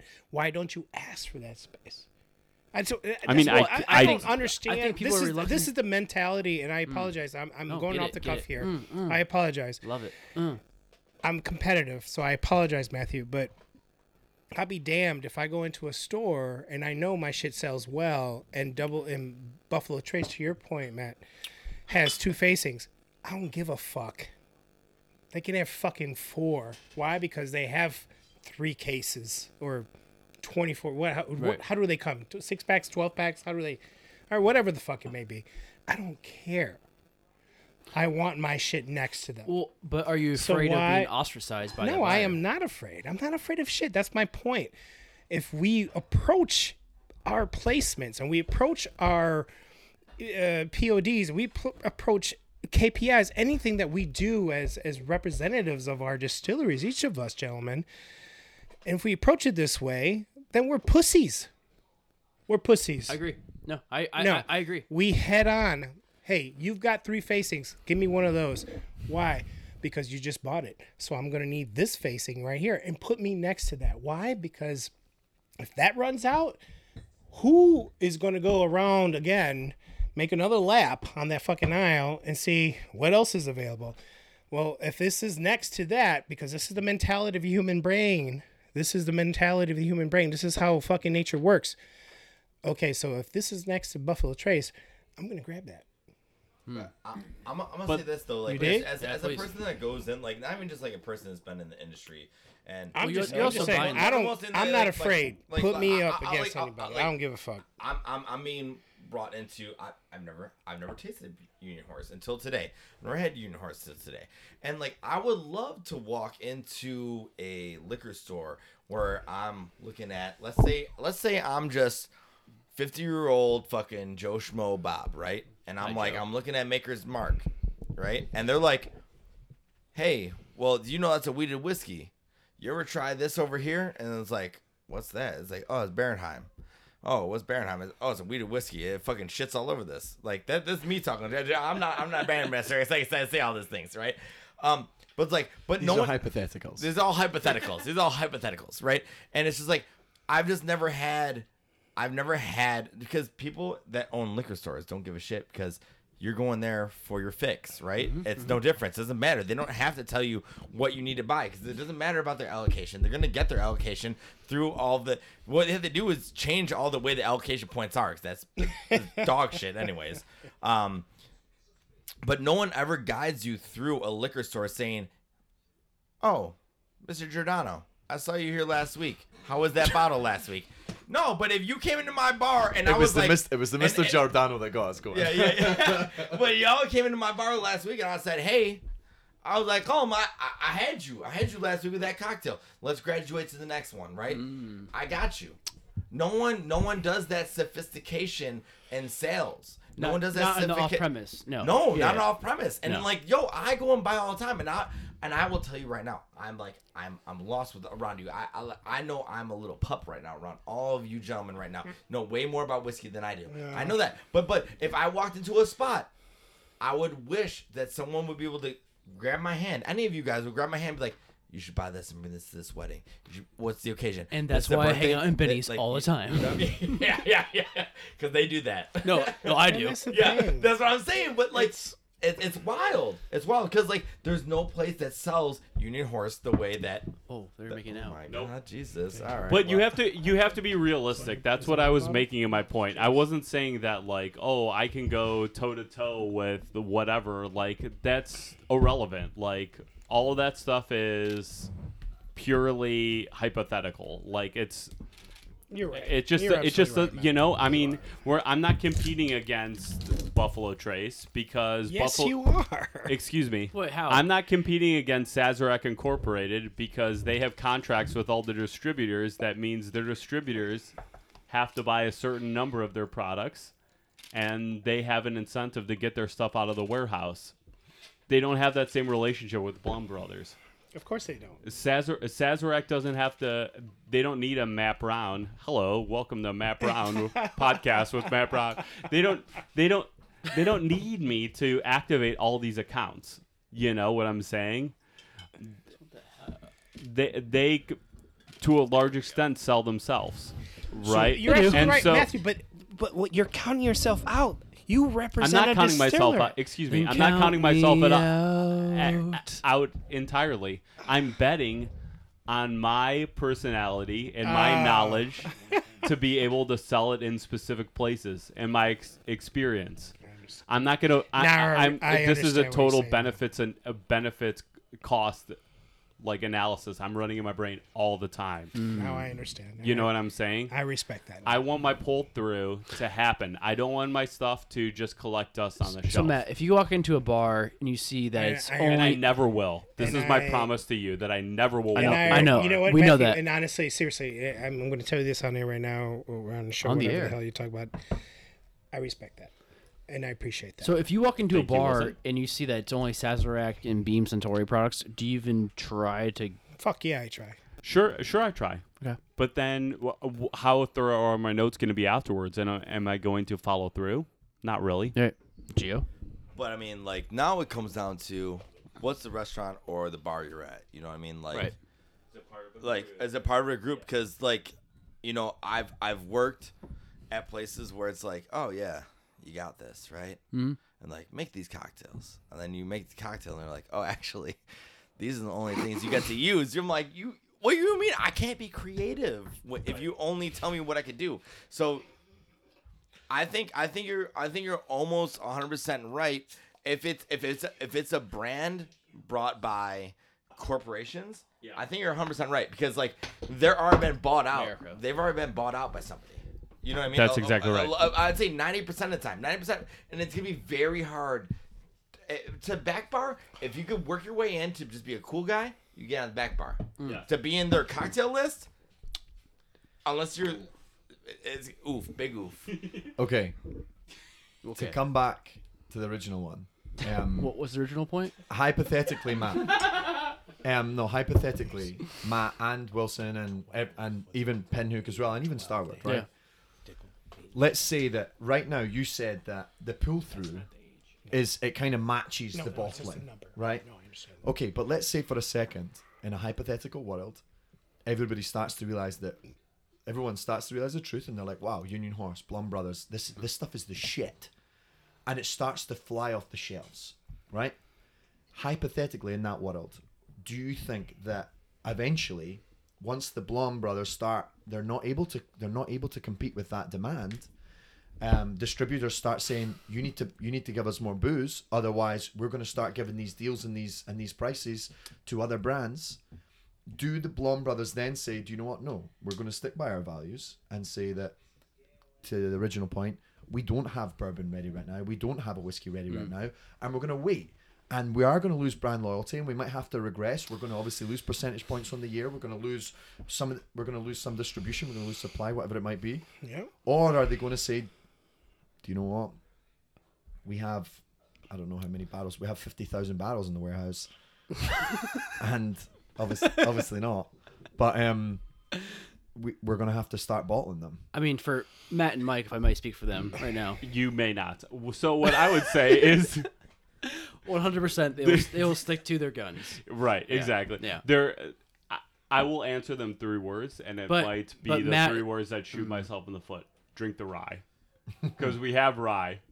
Right, because it's we may not have bourbon. You know, if Hmm. if we can't if we can't bottle the bourbon, we have a lot of rye, and if we can't bottle the bourbon or the rye, it's like well, That's if- that's, if- if we that's make- our sentiment Can we as get well. diff- different pers- perspective too with Chris um, being here? When you walk into a liquor store and you see that there is a gap in the sections of bourbon or any whiskey that you're looking in, and then you also go to a uh, a bar, a restaurant, and see that you only are having the big brand represented behind the bar, does that turn you off at all?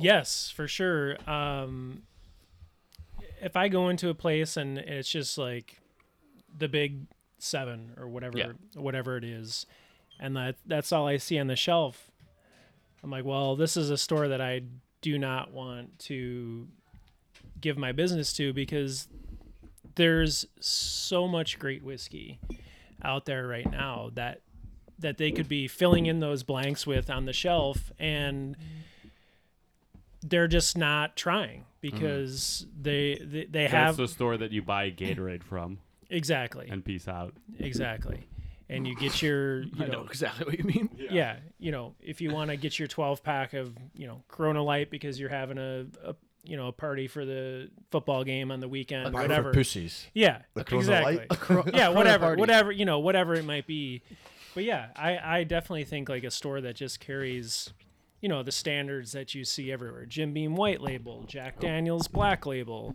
um, you know four roses standard you know the yellow label Yeah. and and you know all those things that's just to me though but i No feel like exploration. yeah. i feel like that's okay for a lot of people Yeah. and and and it works for a lot of stores and that's exactly why you see it that way but they could open up their business to I feel like a lot a lot a lot more people by offering some some different things Yeah. outside of those standards. I know as a buyer, as a person who purchases cocktails and whiskey um, quite a bit, not my own. When I go to a, restaurant and I see like pinhook is on the on on a cocktail list, for example, I'm gonna buy that cocktail regardless of what it tastes like. I, I I'm like, you have pinhook, you have Blaum Bros, you have Union Horse, like I'm gonna try that cocktail out because you are, in my opinion, that means Invested in the flavor. yeah, you're investing I'm in the flavor, thinking being cool. explorative. They're being yes. specific. right. I like that. They're I not- want to see these people's specific vision Right. of this one cocktail. And if you see like small mezcals on there, like oh, like you, you need mezcal, for example, they just got bought, bought by Diageo, but seeing it on the menu before, I was like, oh, let's try that cocktail because they're actually reaching out to smaller brands that might cost a little more at the end of the day, or might be using their thirty-five dollar mezcal. Yeah. Um, but at the same time, they're gonna they're gonna push forward brands that come in and you know push the pavement, do whatever it takes to actually get their brands on the cocktail list. Yeah. You're you're sorry, go No, ahead, no, no, go ahead, Chris. I think you're sending a message as a, a a store or a bar when you're including some brands that maybe no one's heard of Pinhook, Right, right. maybe no one's heard of Blaum Brothers, um, They probably haven't. but a lot of people haven't heard of Yeah, Blaum Brothers. but I- That's I'm- okay. I, I'm just saying, like when you see things like that on the on the cocktail list or or even on the menu of things that are available, to me, I'm like, wow, this place like understands having a variety of of product, and Builds trust. yeah, it builds. Tr- it does. It does build trust. But so, Geo, sorry, I know that I know that you know I was coming to you. What's up, man? I was like, I'm the only one behind the bar still. What's yeah, yeah. up, man? Can you talk What's about the other side of the bar then, with Yeah. regards to that? Because obviously, Great. obviously, it, there's a there is a glam there is glamour and romanticism. Like if I go in there and any of our, br- especially like especially you know, thanks for the sponsorship, Pinhook. Um, like if I see Pinhook, I I have such a great story with that because Mm. it was the obviously last May, 20, May 2020, we um, Jake Kimura was wearing a hat very very similar to that one actually, um, a little bit redder. Um, but you know that was the first time I'd ever tried Pinhook, and it was like my, the first ever bourbon that I like got stuck a, into. it was a rye. Oh, it was a rye. But it was that Pinhook then led me to the bourbon war and everything, and it was the first ever brand that I was like, do you know what? If that's ever on a menu, I'm drinking it. But there's also the other side of that, right? From the bar side, especially coming out of the COVID pandemic, where like the big brands, you know, you look at like if you're talking about tequila, you've got two options. You've got Avion or you've got Dulce Vida. Avion, eh, it, they they can give you it at like pennies on the bottle, whereas Dulce Vida they, they can't, right? Yeah. So Dulce Vida can really give you a good price. so where's the like for you guys, especially you're working behind the bar at the moment and you're just about to start making menus for a pop up, or you probably already have them all made. Like, where's do you that need, crossover? Do you need whiskey for that pop up? I think you have some options. I think you have some oh, oh, options. this is this is this is the right point, right? This, This is is- right this is why you're this is here. the Right time to ask you, right? Yeah, that's why you're here. When, I- when I'm under oath, right? Um, Uh, Would you like some whiskey? please, Daddy. um. So to answer your original Long- question before I was, no. Um, when it comes to when it comes to everything, uh, it, it really depends on the company you're when with. it comes to everything? This is going to be a big answer. I mean, because it, it depends on the company you're with. Like, if- if- can- when it comes to my pop up, when it comes to my pop up, it's literally based off of what tastes with our product. It doesn't matter about anything about we could help you out with here with a marketing dollar, or we could uh, maybe uh, help promote you or anything. That doesn't matter.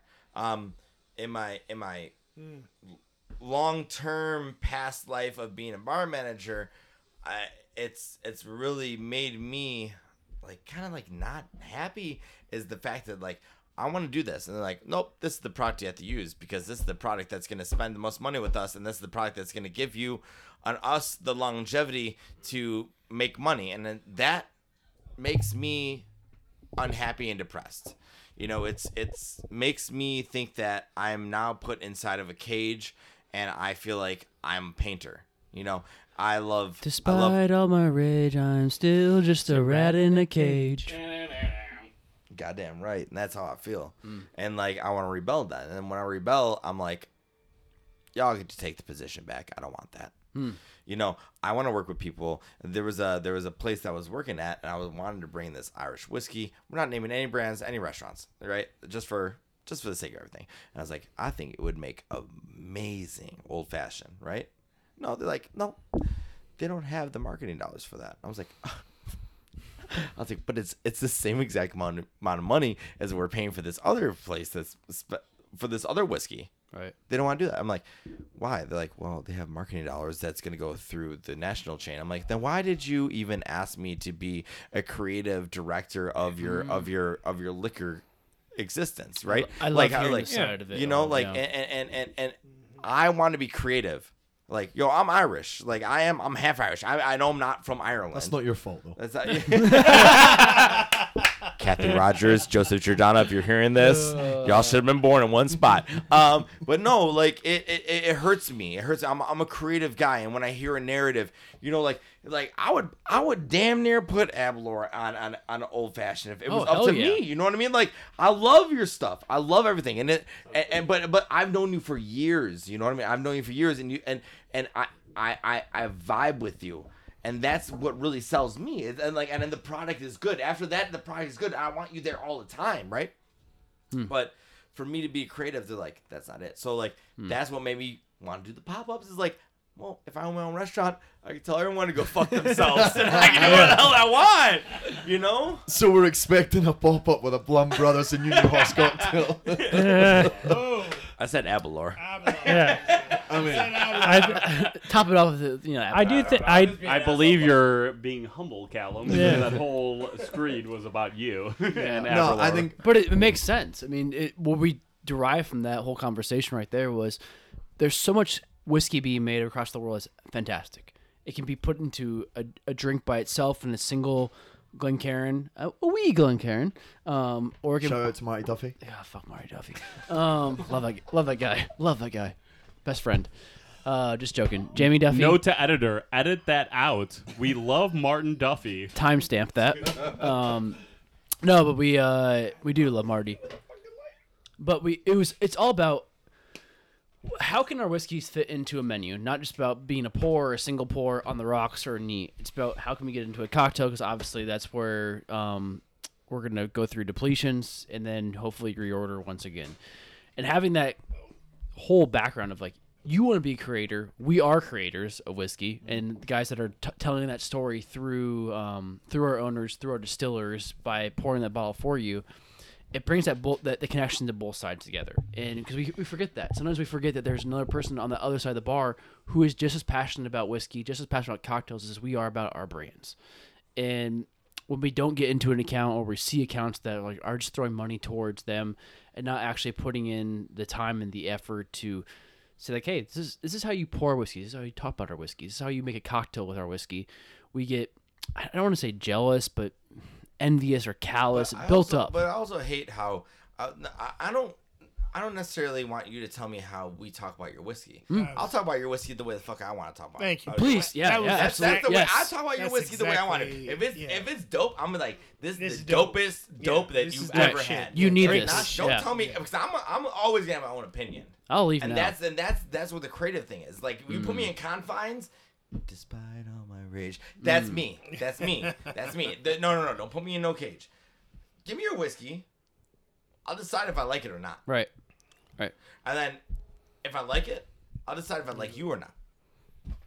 That's a Sounds very like a good. person- You know what I mean? You know, no, no, no, no, but that's the thing. That's no, the thing. that's a like, very good if I don't point. like, yo, I will tell you this. Mike Miller does. I'll no, I'll. I'll tell you the worst. I'll tell you the worst encounter I've ever had. Callum walked rep, into your ever. bar about no, no, no, no, no, no, no, no, no, no. Callum walked in my bar, and I, and I found out that I was not straight. No. Um, And, and that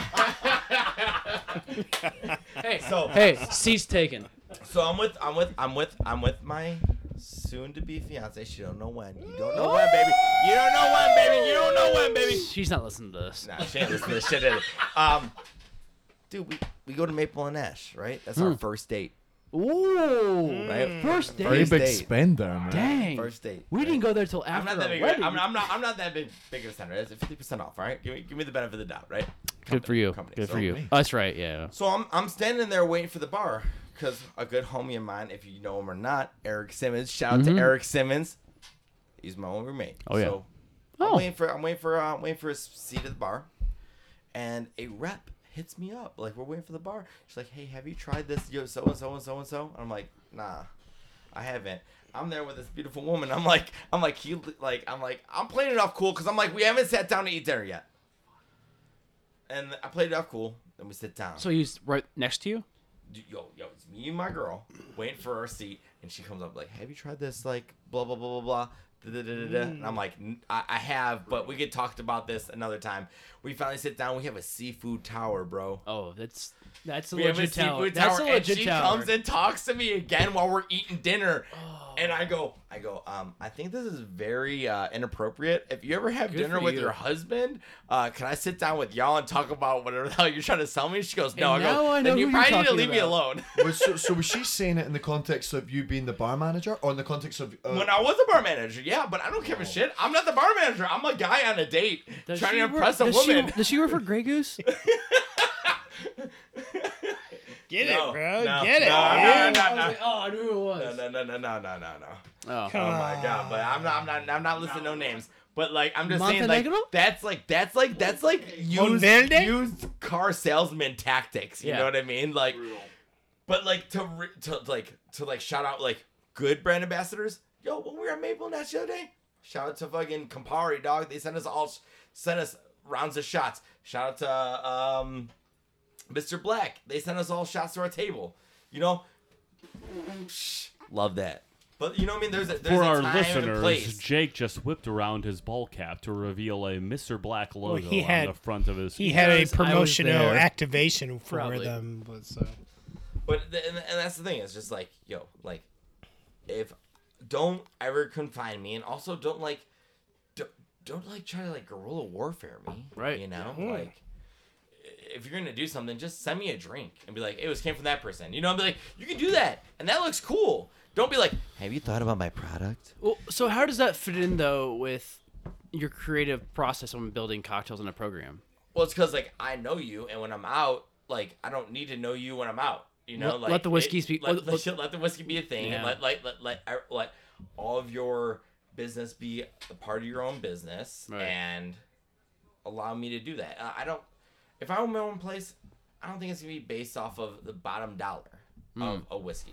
I'm gonna- It's me based. Is that feasible though? I think I, I always say the same thing. Like if I owned a whiskey bar, I'd have like my favorite whiskeys there. But my, my best friend, he's he will be a very rich doctor someday, even though he's um Justin Sutter, uh, still finishing up being a surgeon right now. And he's like, let's start a whiskey and wine bar. I'm like, no, you're crazy, because I know how much it takes to go into building the real estate of that, the financial real estate, um, building a great wine program. Even though he's a very experienced wine drinker, I know a little bit about, about whiskey. At the same time, like it's a big gamble and big risk because if you put all of your money into craft brands, sorry Wilson, um, smaller, smaller, smaller brands, lesser known as Buffalo Trace and Jim Beam and Jack Daniels, can your business sustain that? Because eventually you're big like, gamble. right? Like Well, I want big to, I want to make money. I, I I don't think I don't think my favorites are the small brands. You know what I mean? Oh, I don't think my like my favorite favorites are all small brands. I know my favorite big brands are, but uh, like Same. I it, mean, it sucks yeah. when your favorite big brand isn't the one that it's they there every day. they put right. their, Yeah. their their money into. Right. You I'm know, the- I'm the same so, way. Like My I already favorite- know what my big brands My are. My favorite like, whiskey of all time is Booker's, Yeah, but I can get it three times a year, and maybe for about three weeks out of that's that. that's not me. Right. I mean, like. You know, like, I love Old Granddad. I'll have a cocktail Yeah. Old Granddad. You know what I mean? There, there's certain things. That, You're in a like, Beam household, so you're speaking the right terms. Yeah, you're Yeah. speaking big I'm, a- terms. I'm, dude, I've been drinking Yeah, there's a bar down the street time. that one time we went all after, and that was the first time I'd ever had Old Granddad. And Jake was like, "Take a shot of this," and I was like, "Oh, You're good like, "Oh, God." goddamn. And I was like, drank it. I was like, "Do you know what? I can fuck with that." and that was after three hours recording a podcast. yeah, like, yeah, and it was a podcast. as Yeah, well. So, um, one thing I was just going to say, Gio, it's it's amazing to have you on because I think all of us appreciate, Hmm. um, because we've all we've all like I'm we've all bartended a little bit, I'm sure, in the past or whatever, but obviously to do it for 15 years is is massive, right? Um, and then we're always talking about the way that we see things from from the other side of the bar. Uh, but it's great to hear that not only do you obviously have loads of experience, but it sounds like a lot of the things that you're saying are things that we would talk about anyway, right? Right. No, Matt's just telling me he peed three times. Congratulations, Matt. Hey, I mean, no, it's it's it's it's it's, it's absolutely an honor to be. Thank you, you know, it's Jake. just it's nice to always be surrounded by like-minded people who are just trying to go forward in their life. You know what I mean? Like it's it's bigger than whiskey. It's bigger than restaurants. It's it's like, Well- like I would hang out with you guys without whiskey, without that. Like no, you guys are everyone in this room is a good is a good human being, and that's what it is. And I love that this industry brought me to those Right. points. You know Yeah. what I mean? And what you guys have going on right now, especially like I don't want to let you guys know, but like. I listened to you guys in the shower today. You know? So I was naked listening to y'all voices, you know? I was So, dancing like, in the rain. that wasn't me, dog. It's good. It wasn't great me. to bid, the bridge that gra- the gap between me. you know us brand ambassadors, um, sales reps, whatever you want to call us, uh, whiskey influencers, to people that are behind the bar. And we we've tried doing that. I mean, probably consistently throughout the entire podcast. From the day last one, we have Three yeah, years almost. I'm sure. Yeah. No, we. I mean, I'm pretty sure we've done a good job as far as controlling it, but at the same time, We used to it's, record at bars. we used to. I don't know if Breweries. that's necessarily bars. where you want to record. You want to record somewhere quiet. So the the the, the, the Well, no, we- again. we had a lot of the, one- privacy. The one, the We one with have- uh, yeah. 150 was great. The the last one before the last one, uh, with the homie. point uh, it the right back- last you guys were just coming back. We were just coming back from COVID, and Hmm. it was it was um from 150. What was that? Uh, One one fifty was like one ep- two episodes. The ago. 151 was the last one. 150 was was uh, the homie from Berkshire. yeah, it was. It was It was Berkshire, Matt. Matt. Yeah. or, or what was the one with Berkshire? Was it one? Nigel right, Van. Nigel. Yeah. yeah. and that one was Nigel. nice. That was nice. That was So we used to great. record at Fountainhead on the rooftop, and Big before, guy the op- that. before the open service. Uh, but you know, unfortunately, rest in peace. But th- they're they're coming back. I don't want to say Coming too much right now because I don't know the details. just- but it- there's there's a there's a buzz in exclusive? here. There's a buzz. There's a I- I- I buzz. have We have some details on that that. There's a I've- buzz. I've- and I Three I one. There is a buzz It's not my. It's not Yeah. my place. It's not my place. You're absolutely right. It's not our place. It's not our place. I'll we, talk we, about it we will have uh we'll have Aaron and Bob on top of that. Yes. Yeah, yeah, yeah, definitely. No, we did record those uh, places, and we obviously appreciate that more than anything because If anyone's listening out there and you wanna, you wanna, you know, sponsor a place for us to well, record, don't you have a sponsor uh, for us? uh, there is a sponsor. Yeah, But we're from, not from England. From England. I'm not sure if we could fly over to the Oxford United Stadium every week to record. I will uh, fly us over there on my points as long as it exists. um, no. Uh, seems like we're pretty good. No, Settling up. good. Yeah, Yeah. yeah. Unless Wilson, you have any more words of wisdom? I mean, I've got so many things to talk about. Please, yeah, let's go no, for it. No, Yeah. no, no, no, it's, no. Let's go um, for it. All we have is time, baby. I did My day off. not really put a pin in anything, so I'm Hmm. gonna leave it at that. Uh, well, So, I'll recap. Couple please, of if you things. would do. Couple of massive congratulations. Yes, Obviously, the first one, most important one, Matt Wilson. Brown is gay. Yes. Wilson getting married. Absolutely huge. Couple of things, man. Obviously, a massive, massive, uh, Gracias, massive gracias. milestone, Yeah. loco. Thank you. And second of all, you you look absolutely amazing. Mm. Thank you. Um, so Appreciate you. well done Thank for you. If Thank I you. were gay, that'd be fine. Yeah, It wouldn't be a. it wouldn't be big news. It wouldn't be like a punchline. So I'm not, but that's cool. because Callum and I are. together. because apparently Callum and you are, and I love that. And that's not a punchline at all. It's very normal and cool, and I love that. Mm, Number two, two. um, Bourbon Charity, Chris. That is Yes. incredible. That. Yeah, thank you, yeah. Um. I think anyone listening to this Huge podcast, undertaking. get following Bourbon Charity and Bourbon Hood. Yes. And if anyone want, like, I think that maybe could Well, be something I think forward. all of our tastings should be now incorporated. I think yeah. I was going to say that. I was No, we say- will Maybe we do incorporate one. Bourbon Maybe we kick ours, kick kick the next We one will. off like that. And then number three, Geo man. First of all, congratulations on being on the Yes. pod. And Yeah. then second, Yeah, man. Thanks for having me. Thanks for having me. You made it. I made it. I'm here. Yeah. I'm here. and then and then the pop up. Yo, Yeah. man. Dude, Yeah, Dude, pop I've up. never Yeah. had Once anyone again, just tell hand me everybody a all the beer. information on that. it. Yeah, man. So it's gonna be Keeler Club. Keeler Club. You can find it on Instagram. K E E L E R Club. Uh, that's on Instagram. There's gonna be a blank page. I'm sorry. For now. For now. For now. And then you can also find me at G I O A K A S E A N on Instagram. And then you can find my homie who is also my partner, Alexander Willis, at Chef C H E F Alexander A L X E N D E R Willis W I L L I S. And the first on one is going to be Keeler Club. which? What's the first date?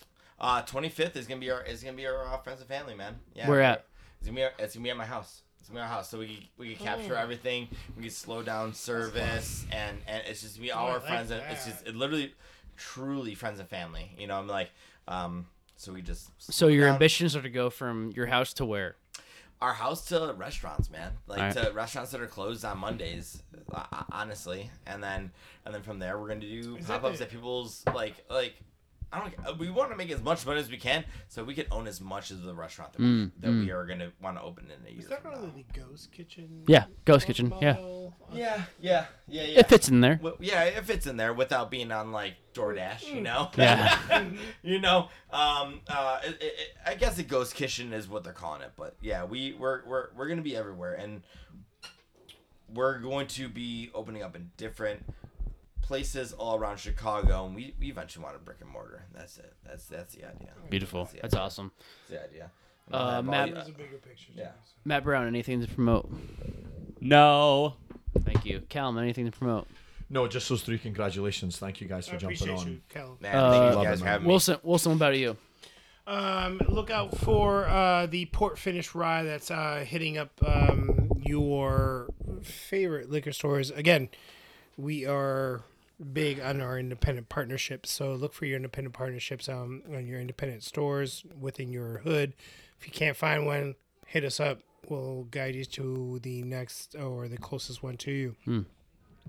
Also, as a preview, uh, look out for something maybe within the next month for moi. And um, yeah, that's all I'll say. I'm not sure what that means, but awesome. Chris, uh, once again, congratulations on the Bourbon Charity. Um, anything else to promote? That is it. Thank you very much, as always, for having me on. Shout out to Don. Um, it's Chris's wife. Shout out to Don. Yeah, Don's awesome. Uh, for everybody else here at Keen Lake Podcast, thank you for listening. Please like, subscribe, and promote it to any of your friends if you enjoyed the conversation you just heard here over the last one hour and 42 minutes and 31 seconds. Woo! Ciao. Cheers. Cheers, guys.